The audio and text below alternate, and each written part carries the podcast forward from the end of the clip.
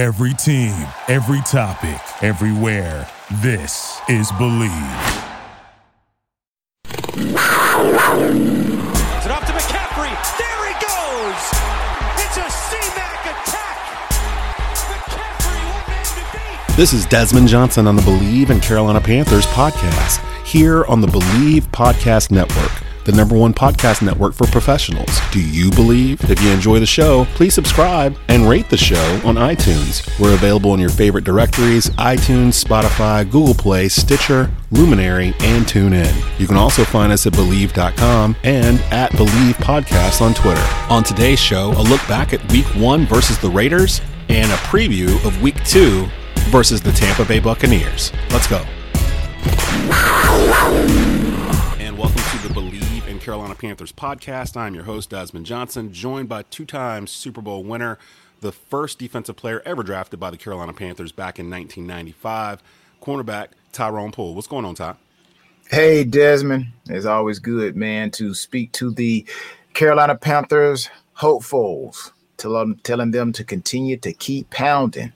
Keep pounding, baby. You know, we uh we're so so happy that the season is actually going on. We actually got in a football game last week, Ty. Uh, we're going to talk a little bit about Panthers versus Raiders, what we saw, what we liked, what we didn't like uh, from last Sunday, and then we're going to preview Panthers versus Buck, um, 1 p.m. kickoff on Fox. Um, before we get to that, though. Um, the wait is finally over, Ty. Football is back. You might not be at the game this year, but you can still be in on the action at Bet Online. Um, I actually had thought about putting something down on uh, anybody that knows me knows I'm a huge North Carolina Tar Heels fan, and I'm so excited that Mack Brown has started bringing back the buzz to that football program. They were supposed to play UNC Charlotte this Saturday um, at 2:30, and I have a connection to Charlotte because I used to be their studio host for IM uh, for IMG Sports a couple years ago for football and basketball. As we were starting to record this, the word came down that that game has been post well, it's been canceled actually due to coronavirus concerns. Um, the Charlotte offensive line group apparently through contact tracing, uh, they've realized there's about three or four of them guys that need to be in quarantine. So they decided Charlotte just announced it and told Carolina that that game will not be on. So I don't have that game to bet on, and I'm trying to stay away from NFL after what happened last week. But uh, from game spreads and totals to team, player, and coach and props, Bet Online gives you more options to wager than any place online. And there's always the online casino as well. It never closes. So head to betonline.ag today. Take advantage of all the great sign up bonuses. Again, that's betonline.ag and sign up today. Bet Online, your online sports book experts. Um, Panthers Raiders. Interesting game last week. 34 to 30 was the final. Raiders emerged victorious. I think we both kind of mentioned through the offseason that we kind of expected a lot of shootouts from this Panther team and it did not disappoint. Um, it was a, it was an interesting game exciting game. I felt like neither team really had control of it although the Raiders led for most of the game. Um, let's do this because I, I pulled out a couple things I noticed Mm-hmm. as I was watching the game, and I'm sure you probably did the same. Let's do basically what we'll call back and forth, where I'll give you something I saw, you give me something Mm-hmm. you saw, I'll give you something I saw. You want to you want to go first, or you want me to take off? Yeah, well, I'm gonna add something to it as well. I'm gonna say why. Why? I'm gonna call mine why. So um starting out again, like you say, I'm just happy to get football back into play. I know a lot of fans are happy to get football back into play, just live sports, period, man.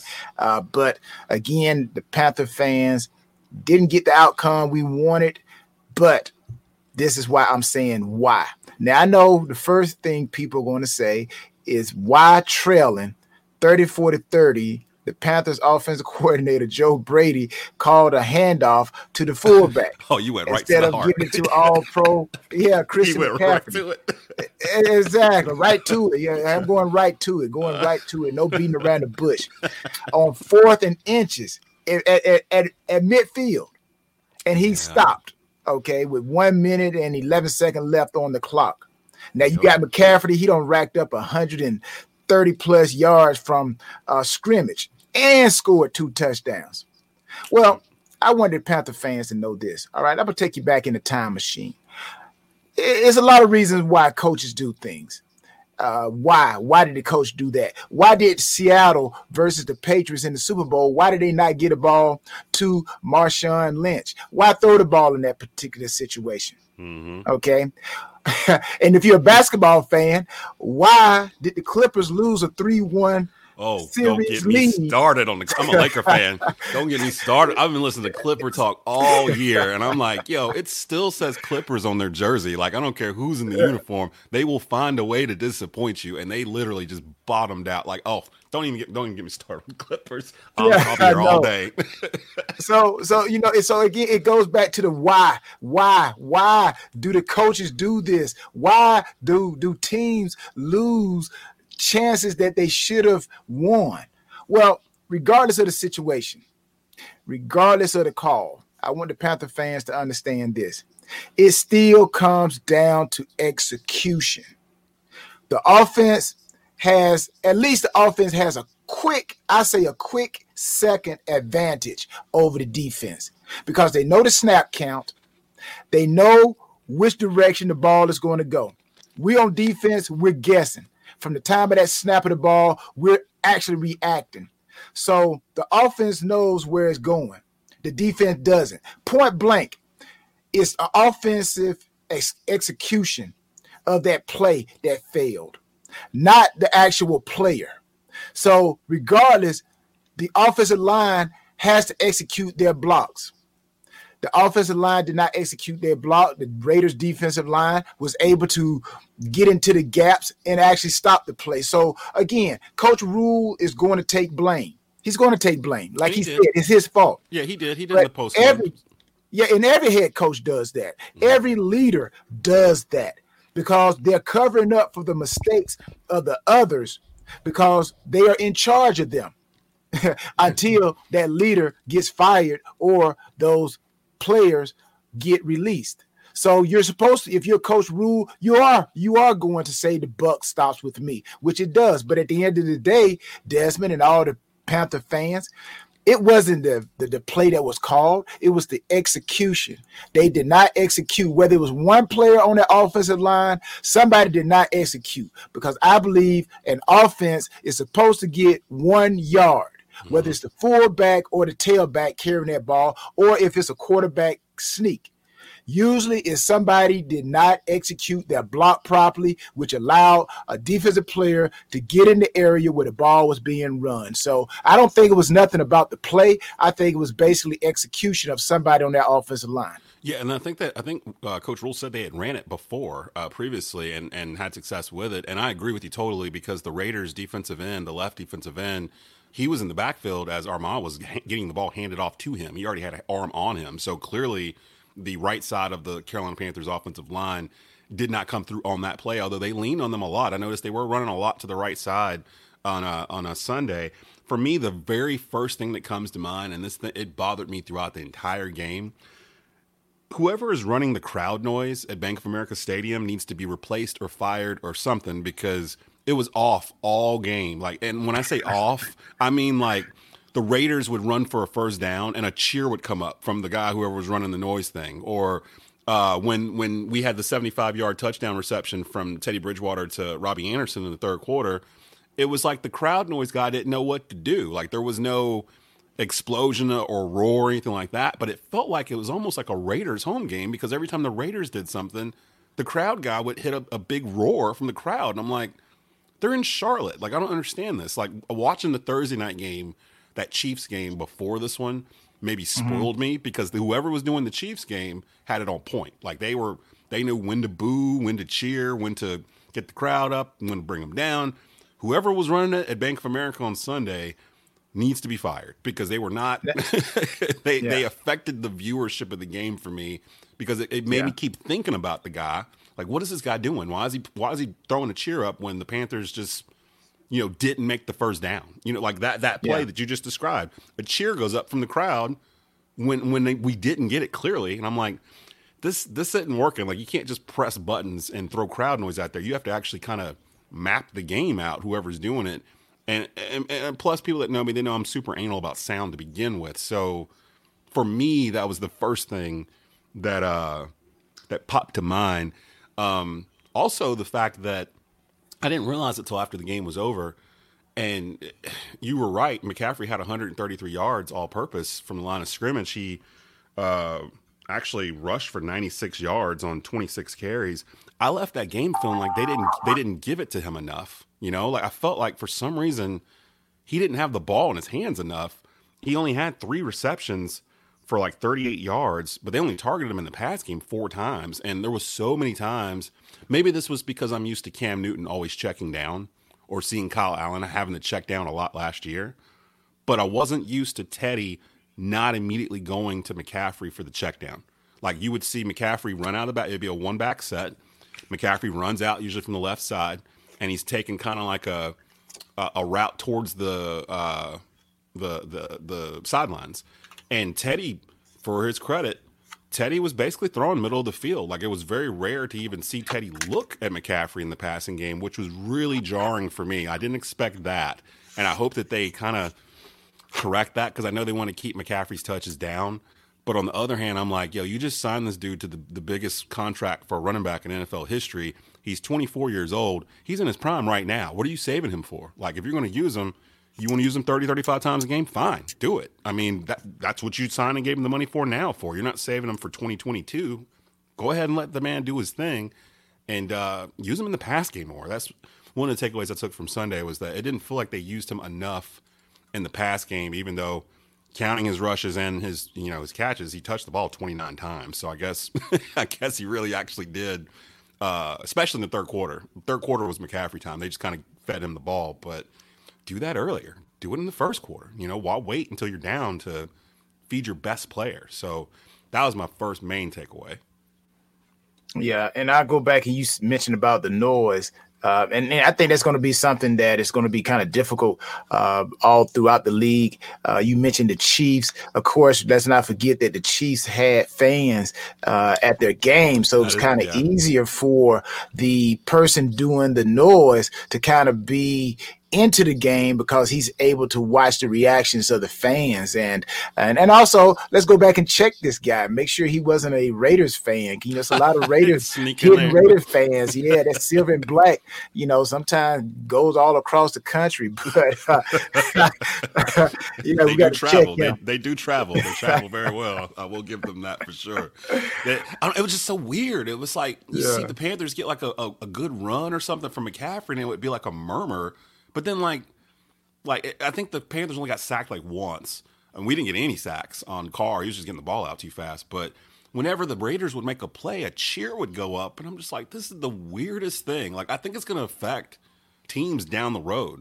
Like if they don't have their sound guy like like proper, like in in tune with what's going on with the game, and not just sitting there pressing a button whenever the ball is down.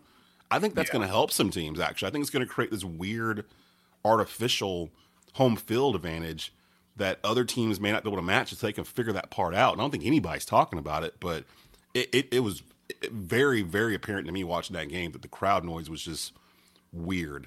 like whoever yeah, was doing was. it just what just wasn't on. But what it else was. did you pull from? Uh, what else did you pull from Sunday, Ty? Well, well, wait, well, here's my other why. Why? Why it is important for a backup player to study like a starter. Mm. Okay, Troy Pride Jr. Oh, he saw man. a lot. He saw a lot of action. Yeah, he did. A lot of action. Yeah, uh, he played in about 58 defensive snaps, which is about 92 percent of the defensive plays. Uh, he finished with seven tackles. Talking about Pride, uh, mm-hmm. Troy Pride Jr. finished with seven tackles, four solos, which you know was yeah. a lot to do with the production of him struggling in coverage and they targeting him. So you're gonna get a lot of of tackles, and uh, I've been there. Believe me, I've been there. so, but let's remind everybody that he came in due to the fact that Eli Apple uh, ankle injury, you know, being sidelined. So you have to be ready as a backup. It doesn't matter where you are on that roster, you have to be ready. And Troy Pride Jr. got his opportunity.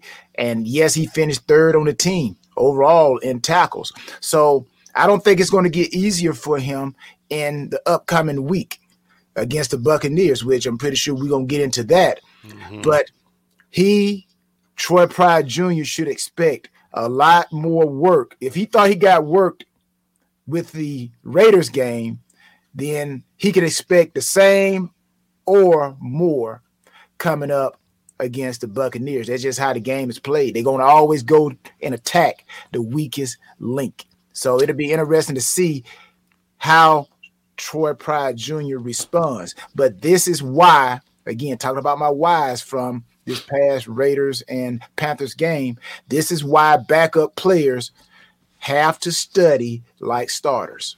Yeah. Plus, uh, start our number one cornerback Donte Jackson kind of went out early with an ankle injury. I yes. think he, he, tried to go again, but couldn't go.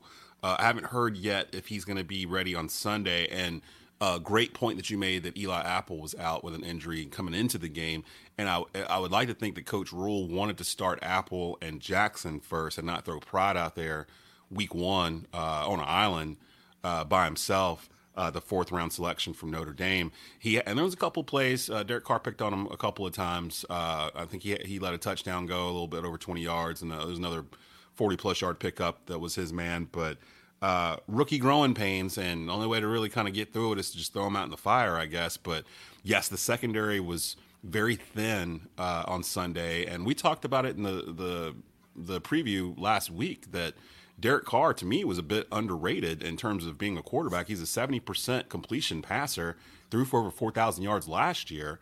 And the I noticed the announcing team made this point during the game that it was really hard to sack Derek Carr because he gets the ball out in less than three seconds. Like it's a, a real quick Jon Gruden style offense where it's just, you know, hike the ball, two, three step drop, boom, it's out. And like you don't really get a chance to get back there is evident because the, the Panthers had zero sacks on Sunday uh, against the Raiders. They just couldn't catch up to the ball in the line of scrimmage.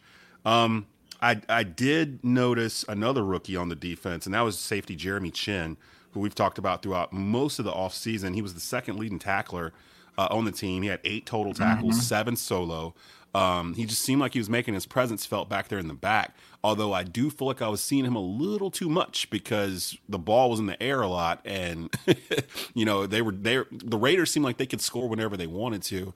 But having said that, the Panthers only punted twice in this entire game. So it wasn't like, you know, they couldn't score either. Um, but my, my second thing was Jeremy Chinn. I think uh, out of the rookies that played on Sunday, Jeremy Chinn and Derrick Brown uh, showed up the most in terms of on film. Um, there's some film of Derrick Brown like shedding like double teams and making tackles at the line on the run game. And I, I, was I made the mistake of going into some Panther groups on Facebook during the game. I, I used to do it back years ago, where there's mm-hmm. like a mm-hmm. running commentary from the fans, and you get so many emotions in these groups that I stopped going in there because people would panic after one play.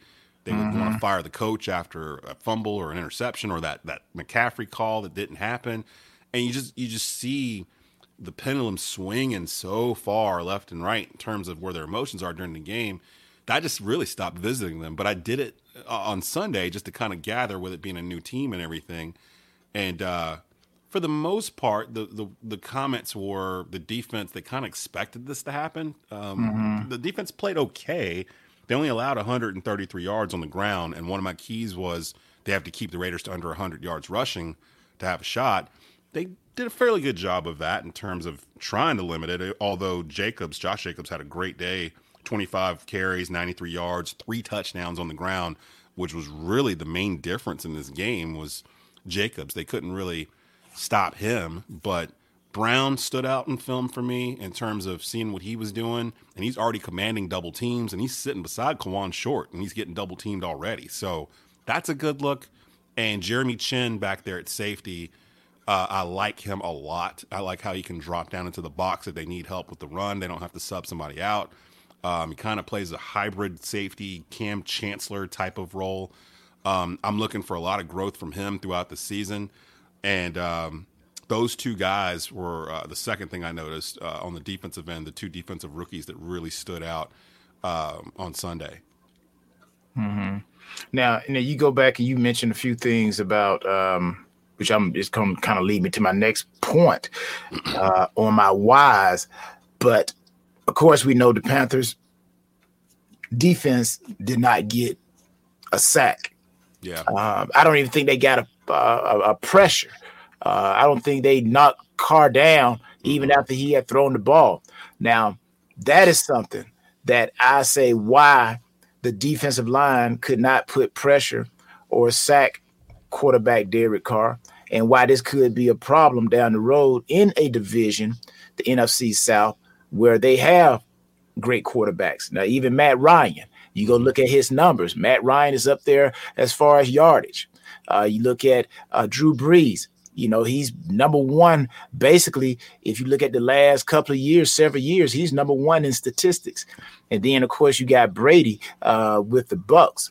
Now, you can say that Jon Gruden's offense gets the ball out quick. Well, I would say also, you knowing that coming into the game, you knew that coming into the game that that's what his offensive plan is. And also Joe Brady, his offense, uh, again, is similar, almost not exactly like uh, New Orleans, where they get the ball out quick. If you look at Drew Brees, when that back foot hit, that ball is coming out.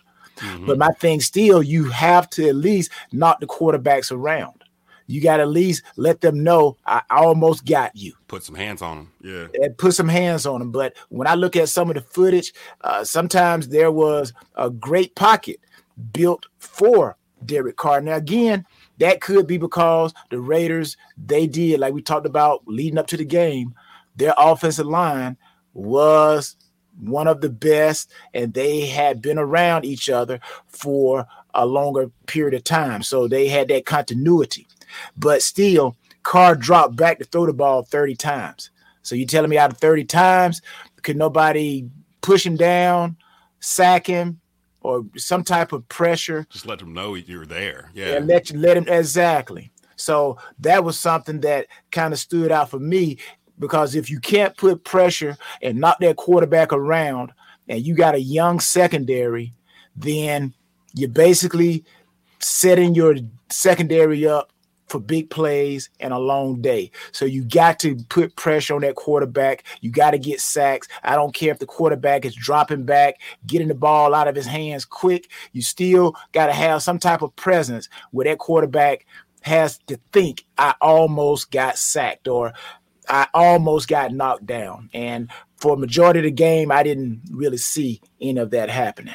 Yeah, really, and you're correct. Really, for both teams, there really wasn't a lot of pressure on uh, from the front four from the Raiders or the Panthers, really, against those opposing quarterbacks. And I'm kind of glad you mentioned that because my third and final takeaway from Sunday uh, had to do with Teddy Bridgewater. Uh, you know, a lot of people were really curious to see how Teddy was going to run this offense, and uh, it, you know what? I had this thought, Ty, about uh, probably after the first drive, where after watching them go down the field I realized it was the first time, probably in a decade, that I've watched a Panther offense and felt secure in what they were doing. And and by mm-hmm. by that I mean uh, there was a certain level of like calmness to it and precision. Like he knew where he was going. It wasn't. Mm-hmm. It was really mm-hmm. the first time being a Cam Newton fan. It's really easy to uh, ignore some of his faults. And mm-hmm. watching Teddy on Sunday for me I realized that I was ignoring for seven years the fact that a lot of times back there in the pocket, Cam would be indecisive with where he wanted to go. Either he really mm-hmm. wanted to get all of it in one chunk. So there was a lot of, you know, 20, 30 yard passes down the field off of play action mm-hmm. or something. But usually there was only like two targets. So literally he's waiting for two guys to get open, which would cause him to have sacks, which would cause him to get pressured, which mm-hmm. ultimately caused him to get hurt. Uh, with Teddy, there was none of that. It was like he knew exactly. You could tell he knew the offense. That, that maybe mm-hmm. that's what I'm trying to say because he yeah. he would take a snap, the ball was gone in two three seconds, and something I was talking to a uh, a high school football coach last night about this, and he was talking about how uh, some of his previous quarterbacks were scared to throw it across the middle of the field, and they yeah. told him straight up that you know it's there's a lot of traffic there. I can't really see. I'm afraid of making a mistake, so I don't really throw it in the middle. Teddy was slinging the thing in the middle of the field all game long to the point where, like I just mentioned before, I was wondering. It was almost like he wasn't even looking at McCaffrey coming out of the backfield. Mm-hmm. Like that wasn't even in his thought process. It was, I'm going to Robbie Anderson. I'm going to Curtis Samuel. I'm going to DJ Moore. And I know exactly who my first read is, or my second read is, or my third. Uh, and he could go through his progressions one, two, three, boom, boom, boom, yeah. and get it out. And we never, we haven't had that here since maybe Steve Beuerlein, to be honest, because Jake wasn't like that either. Jake Delhomme, he kind of was more of a gunslinger, more in the Brett Favre type of mold. Cam yeah. was more of a, you know, play action, kind of had to wait it out, and Cam relied on his arm strength, like to get the ball to places where Cam never threw guys open really. He basically fit the ball in tight pockets, like tight windows when he would throw it because his arm was so strong. Yeah. Teddy didn't do that. Teddy's got a little touch on his throw, and Teddy is super accurate, um, which is amazing for Panther fans to see because we haven't really had a guy that can throw at a 60, 65% clip on average every Sunday. Uh, Teddy had, you know, 22 for 34, 270 yards. He threw for one touchdown. And I'd been on record saying that Teddy's not the type of quarterback that's going to give you 375 yards and five touchdowns. Like he's not that guy. Like he, I don't think, not that he can't have a game like that, of course, but he's not that kind of guy that's going to give you a, a, streak of five games where he's just on fire, throwing for, you know, 400 yards and doing video game Pat Mahomes type numbers. That's just not who he is. But he he is a winner. He's very confident in his abilities, and you could tell the coaching staff is too. And really, after the game was over, normally when the Panthers lose, I'm like kind of down. My, my wife and kids leave me alone for a couple hours. They go off to the other side of the house. They kind of just let me sulk. And uh, I didn't feel that way after Sunday. I, it was almost like a moral victory, kind of after going through last year, where it just felt like we should have won that game if we had done a couple things different. And those are things are correctable. I mean, those are correctable things that happen. So I kind of left the game more optimistic than before the game started in terms of what the Panthers could do going further into the 2020 season. Maybe yeah. I'm alone. I don't know, but that, that's how I yeah. felt when the game was over.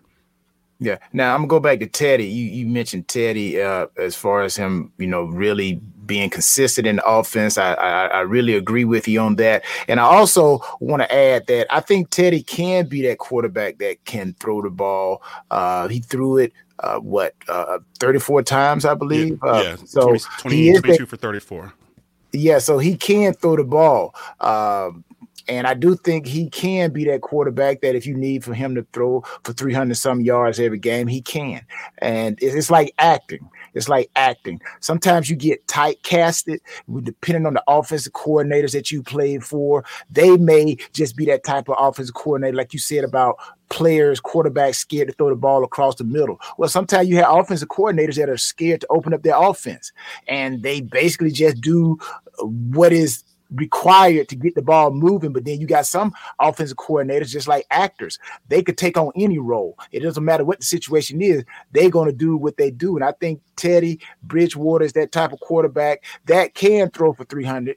400 some yards if you ask him or to take over the game because you can't come into this league unless you have been scouted and they know that you can do that. Of course, you know, we can go back to his college years. You know, he's done it. So um, I think he will have an opportunity to show that he is that guy that can throw for 300 plus yards, three games in a row, 400 uh, yards uh, in a row, because he has not only the personnel, but I think he has the belief. Now, I want to go into my last one as far as my why. Mm-hmm. Now, this is very a very big concern for me. Why the low production by DJ Moore if he is the number one receiver on the Panthers for this Panthers receivers corps. Mm-hmm. I'm like, he was targeted nine times. Nine times he was targeted. He only had four receptions, which 54 yards. So that's only about a 44% completion uh, rate to him. And he only had like about eight yards after the catch. YAC, right. what they call YAC, when you catch it and bam, you just turn it up and get extra yards. Looking back at his history, this is probably the worst game. And I'm pretty sure DJ would say the same thing that this is probably his worst game since week 16 of his rookie season. So DJ has to step it up. He has the ability because if he doesn't step up, then of course Christian McCaffrey, which he took a lot of snaps last this past game. Out of the 67, I think he had 65 snaps. That's too many snaps. You got to give him rest. Yes, I understand you paid him a lot, but still, it's a journey. It's a journey. It's a long season. So you don't want him wearing down towards the end. So some of these other guys got to step up. So my thing again is why the low production by DJ Moore. You got to step up, DJ, or the Panthers got to get him more involved. But he was targeted nine times. He was targeted the most out of all the receivers. So if he gonna be that number one guy, he has to come up with more than four catches and more than 54 yards if you're targeted nine times. But I'm pretty sure DJ I already know this. He's a professional, and I'm pulling for DJ. But it's also I want him to be the best. So I'm gonna call out what I know that he could be better at. So he has to step his game up. So why the low production? That's a, a, great point too, because uh, another thing that I had noticed was that it didn't feel like DJ Moore was the number one option. It felt like Robbie Anderson was. Uh, it felt like Teddy seemed more comfortable with Robbie as his first read on a lot of these runs and plays or whatnot. The long connection, Robbie kind of juking the uh, the cornerback and getting open, getting downfield for a 75 yard touchdown play uh, play from Bridgewater for a touchdown. Uh, it just felt like Robbie was the first guy then DJ, then Curtis, and then if none of them were open, then he would check down to McCaffrey, which only happened a couple of times in the game. So uh, a couple of couple of good things, couple bad things we saw from the uh, the Panthers this past Sunday against the Raiders. But we need to move on because the season is moving on. The NFL train is not stopping, and we've got a, a familiar face uh, that we're going to go visit here in week two down in Tampa Bay. Tom Brady and the 0 1 Tampa Bay Buccaneers. They lost to the New Orleans Saints uh, Sunday afternoon after we were done, and um, mm-hmm. this was this is basically where we give our four keys to the game, some things that we're gonna. Uh, give to you guys to look for in this game. If the Panthers can do this, they have a great shot of winning. Uh, my first key to the game, the Panthers defense, and you touched on this earlier. The Panthers defense has to cause turnovers. They didn't get any turnovers last week. Uh, meanwhile, Tampa, Tom Brady lost a fumble last week. He threw two interceptions last week. Mm-hmm. Uh, Tampa's defense, uh, um, excuse me, Tampa's offense is prone to giving up the ball. And a lot of that, I think, has to do with rattling Brady with pressure, which has really been the calling card with stopping Tom Brady, even from when he was younger. Uh, he's, he's never been a scrambler. He's not the fastest guy mm-hmm. out there. And of course, he's 43. So if you, mm-hmm. I've always told people that Brady kind of operates in a box. Like when he when he gets the snap, he's kind of in a. Ma- Peyton Manning was like this too, and Drew Brees to a certain extent. Although Drew will kind of roll out a little bit because of his size to get over the line, but Brady tends to work in like a almost like a four by four box. He stays in that box. He goes through his reads, and he doesn't like to get flushed out of the box. If he gets out of that little box and he's on the run, typically he's not going to be as accurate. He's not going to be as confident in where he's going. And you, the, the teams that have had the most success against Tom Brady over the years, like those giant Super Bowl teams, they've been able to get to him with just their front four and get him out of that box. So this will be a test for Carolina's front four. I want to see way more of uh, the second round pick from Penn State, uh, Yetur Gross Matos, who only played a couple of snaps last week and admittedly said he they just said he wasn't ready. Uh, there was a couple of times where the ball was snapped, everyone's out of their stance. His hand is still in the dirt, you know, like he, he's behind. Mm-hmm. So I want to see more from him. I didn't hear Brian Burns' name once. I don't believe uh, on on Sunday. I want to see more from Kawann Short. Uh, Derrick Brown is doing everything that I hoped he would do. He's getting a lot of attention. But tomorrow, mm-hmm. uh, Sunday should be Brian Burns' day to just wreak havoc in Tampa in terms of getting to Tom Brady. You know Tampa's going to be throwing the ball. Uh, t- uh, matter of fact, Brady was 15 of 28 for 157 yards and one touchdown through the first 54 minutes of that game against New Orleans on Sunday. He was having a pretty mm-hmm. pedestrian type of game. And I'm thinking more often than not he's going to have that type of game throughout this season. I, have mm-hmm. voiced concern that he's going to make it through the season. I, I, Tampa Bay's offensive line is probably the worst offensive line he's been behind in his career. So he there's an opportunity there for the Panthers defense to rattle Brady, get back there early, like you said earlier, put some hands on that man, like get to him, let him know you're there so he's thinking about it during the game. And yeah. then then the other stuff like getting the ball to he's got two Pro Bowl wide receivers, he's got a bunch of running he's got four running backs, he's got Gronk is there and uh, he's got another tight end and it, none of that matters if he's on the ground. you know, like yeah. if he's sitting down, if he's on the ground, none of that matters. So I mean, to me, that's the first key of the game. Put some pressure on Brady. Yeah, and I'll, I'll I'll second that by adding in, which was one of mine as well.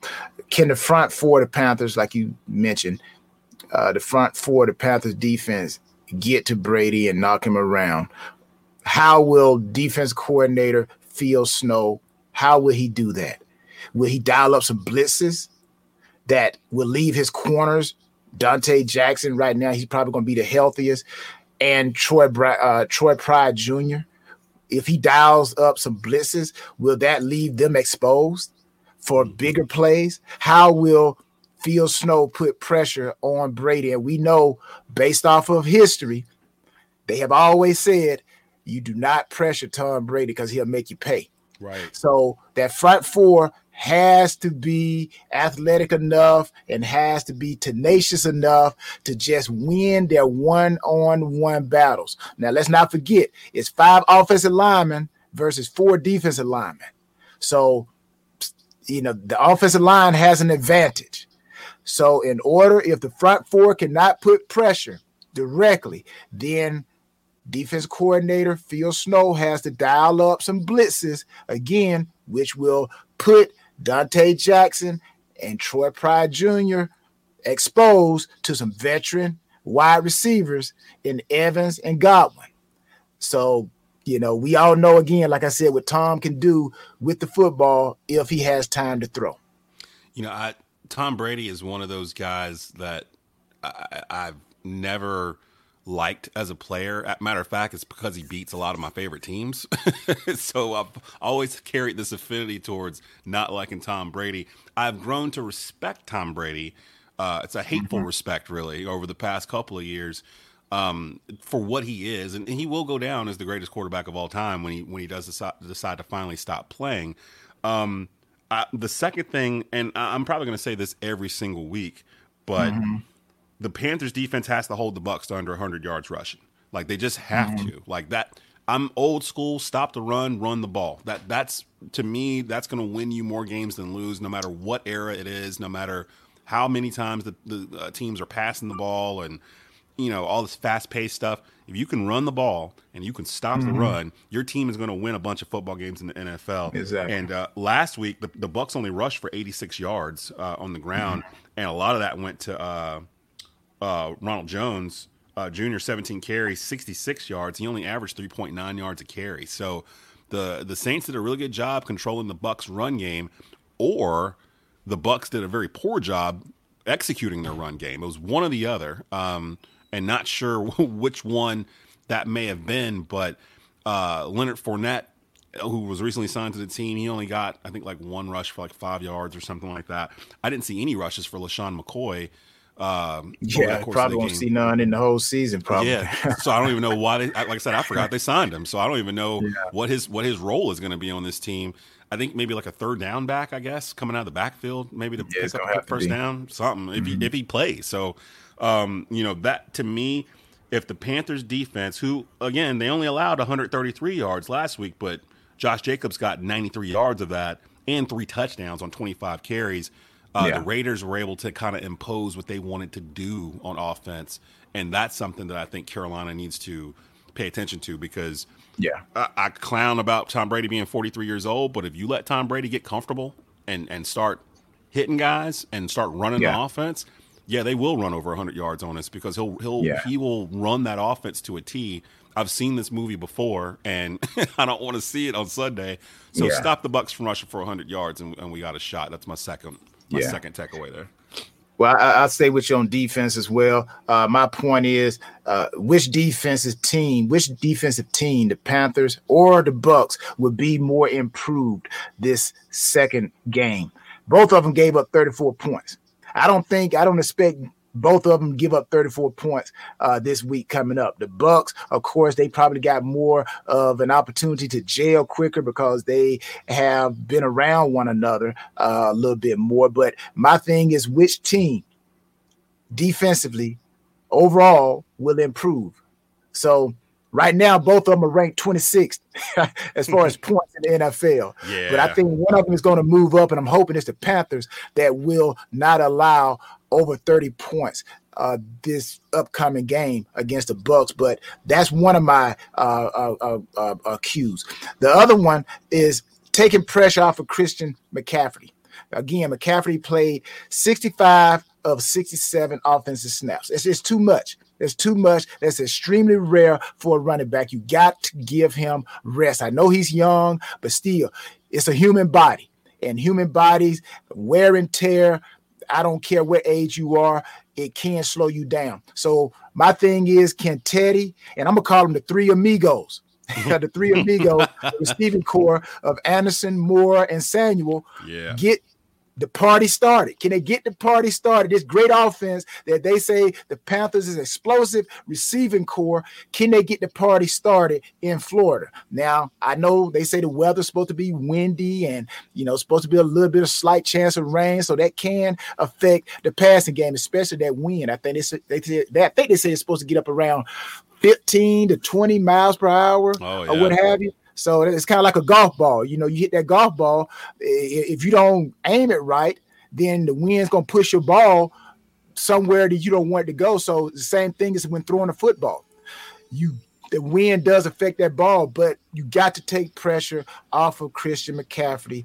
And you know, I, I just got to see this receiving corps do more. But like you mentioned earlier, aside from Anderson's long touchdown run last week uh, versus the Raider, uh, the Raiders, what happened to Moore and Samuel? You know, basically, you you, you take away that long throw.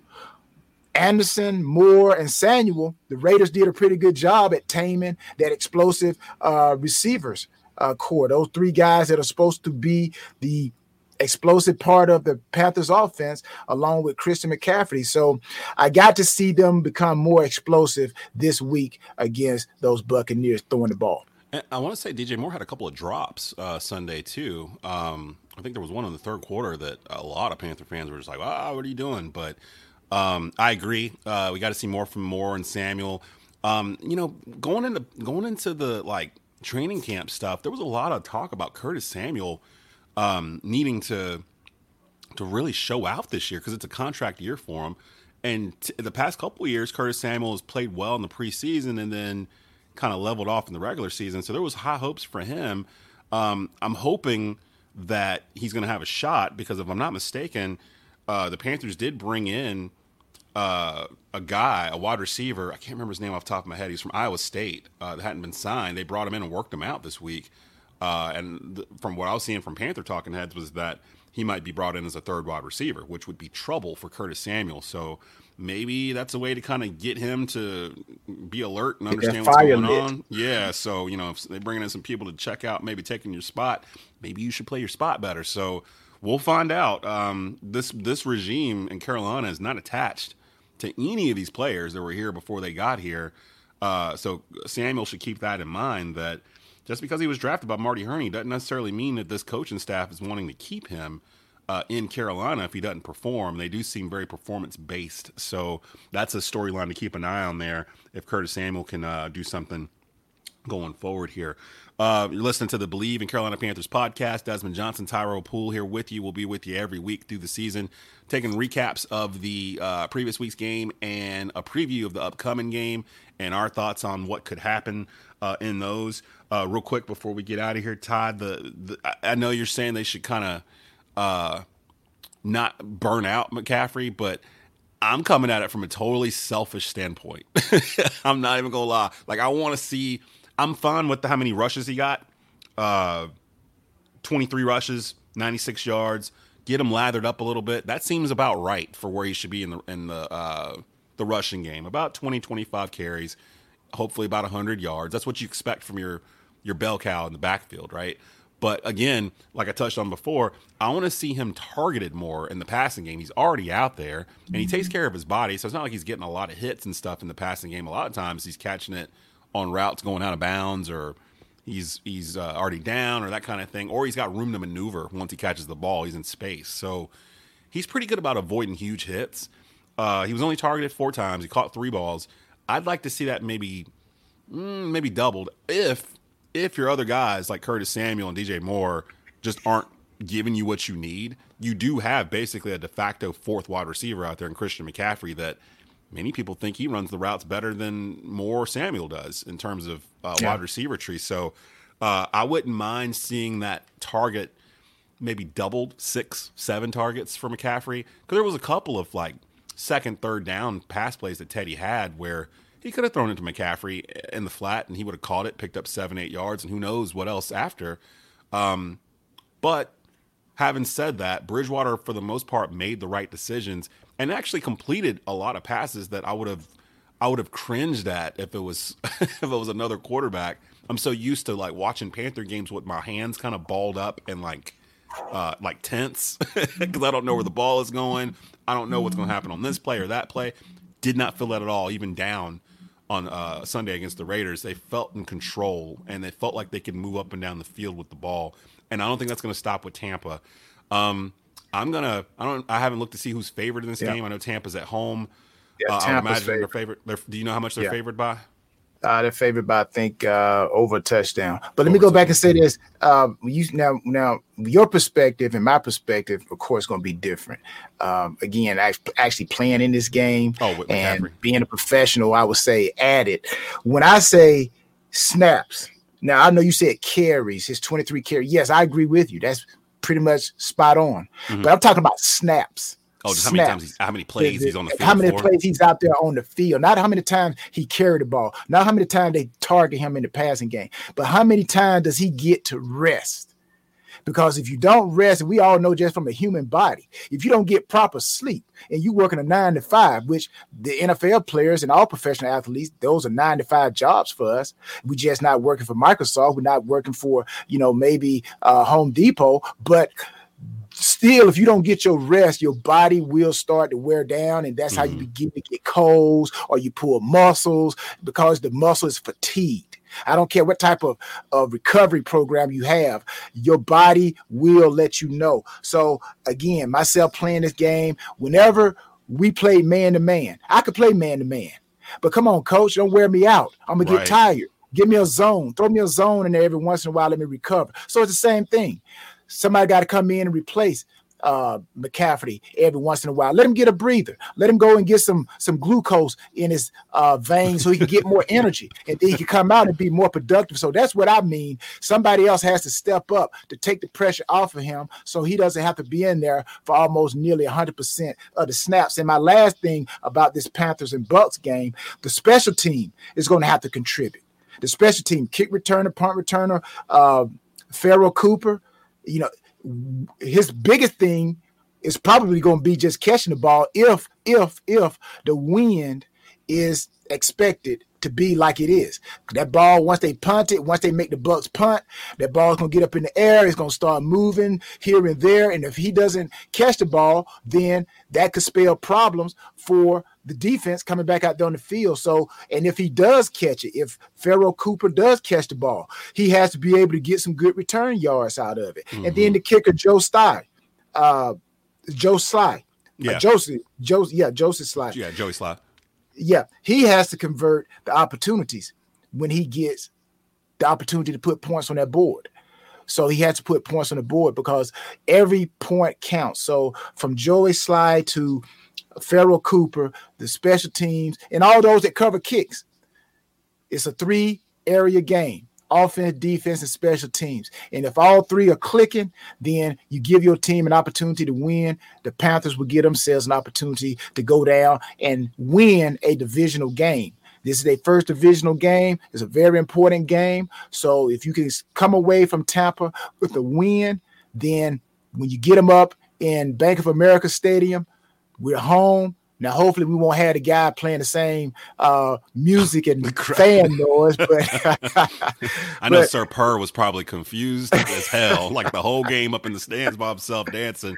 Robbie Anderson yeah. thinking he's a bear up there in the uh, in the stands or whatever. but um, yeah, I mean that's a great place to end it actually too. So Tampa Bay, Carolina, 1 p.m. Sunday on Fox uh, the Panthers go on the road for the first time in the 2020 season. I feel pretty good. I feel pretty good about this game. I think um, with this team being as young as they are, I think that they're going to be able to adjust to some of the things they saw on tape this week that they did not do correctly.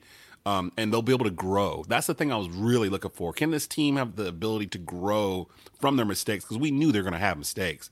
But can exactly. they grow from it? Can they get better from it? And I think they can. I think they have the mindset yes. to do that. Yes, I feel really positive about the team. So we'll see.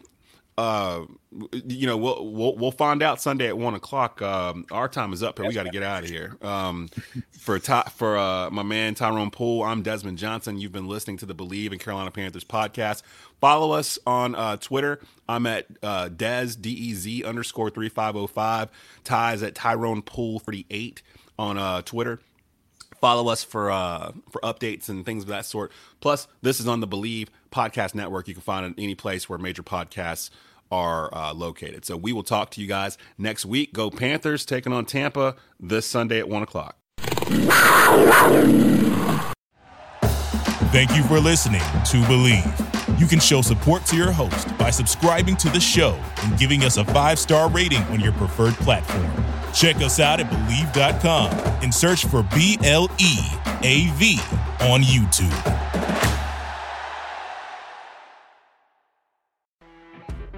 You know, when you're listening to a true crime story that has an unbelievable plot twist that makes you stop in your tracks? That's what our podcast, People Are the Worst, brings you with each episode. I'm Rachel. And I'm Rebecca. We're identical twins who love true crime cases that make you say, didn't see that coming, and we hate the people responsible for them. Listen to People Are the Worst now on Apple, Spotify, or wherever you get your podcasts.